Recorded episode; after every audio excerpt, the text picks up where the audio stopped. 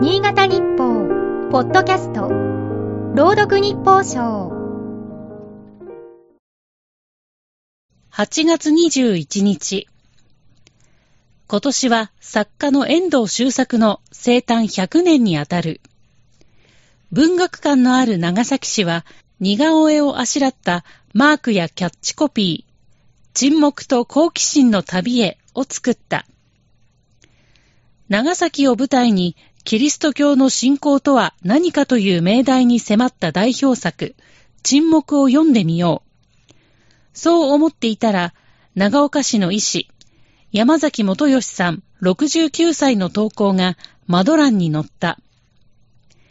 遠藤周作が理想とした心温かな病院に少しでも近づくことが目標です。遠藤は結核や腎臓病で長い闘病生活を送った。妻の純子さんによると、40年余りの結婚生活のうち、4分の1くらいは病院暮らしだった。1年間に手術を3回受けたこともあったという。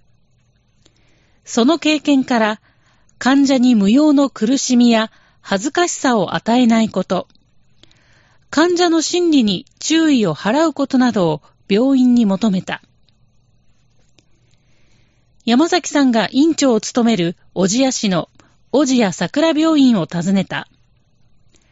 パーキンソン病や筋萎縮性側索硬化症、ALS といった神経難病の患者が多く入院している。7月にできたばかりの病棟を案内してもらいながら話を伺った。治らない患者、治せない患者と一生付き合います。遠藤の言う温かな心とは、利害損得を考えないことだと思います。医者が優しい気持ちを忘れたらおしまいです。医療の問題では、医師や看護師の人数、病院の経営状態に目が行きがちだ。それは仕方がないことである。それだけに医療の現場で聞いた心の話は胸に響いた。